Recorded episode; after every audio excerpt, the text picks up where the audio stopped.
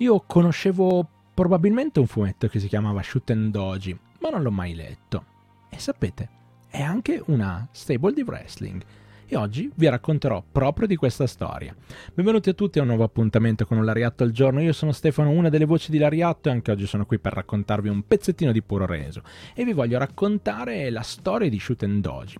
Io sono qui ogni mattina alle 8 su YouTube e su Spotify per raccontarvele, quindi non perdete altro tempo. Una volta che avrete finito questa storia, ne avete altre 380 e oltre da andare ad ascoltare per formarvi un pochino di cultura che riguarda proprio il mondo del puro reso. Ma oggi siamo qui per parlare di Shoot and Doji, quindi parliamo di Shoot and Doji. Il primo marzo del 2014 Masahiro Takanashi forma una nuova stable in DDT insieme a Kudo e Yukio Sakaguchi. I tre lottatori pensate, sono legati dall'amore per l'alcol e scelsero di fare tutti coppie insieme, quindi di formare una stable.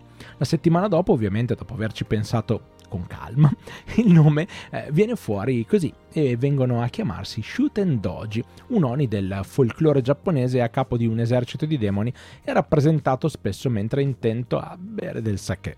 La stable è rimasta attiva fino al 2019, quindi per 5 anni consecutivi, e ha fatto anche un'apparizione nella formazione di Masa e Yukio ad aprile del 2023. Di tanto in tanto ha partecipato a questa stable anche Saki Akai e ovviamente si è unita più volte insieme a Yukio, diventando così una coppia anche nell'Eruption, una stable che poi è arrivata poco dopo la fine proprio della, della Shoten Doji.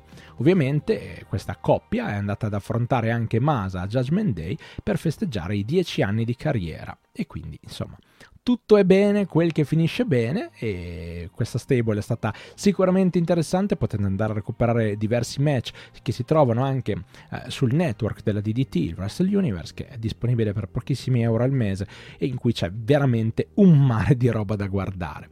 Grazie di cuore per aver seguito anche questo appuntamento con un Lariatto al giorno, io sono Stefano, una delle voci di Lariatto e sono qui ogni mattina alle 8 su YouTube e su Spotify Spotify, mamma mia, per raccontarvi un po' di storia del puro reso. Grazie davvero di cuore per aver seguito. Scusate i miei errori che ogni tanto ci sono, ma non ci posso fare niente.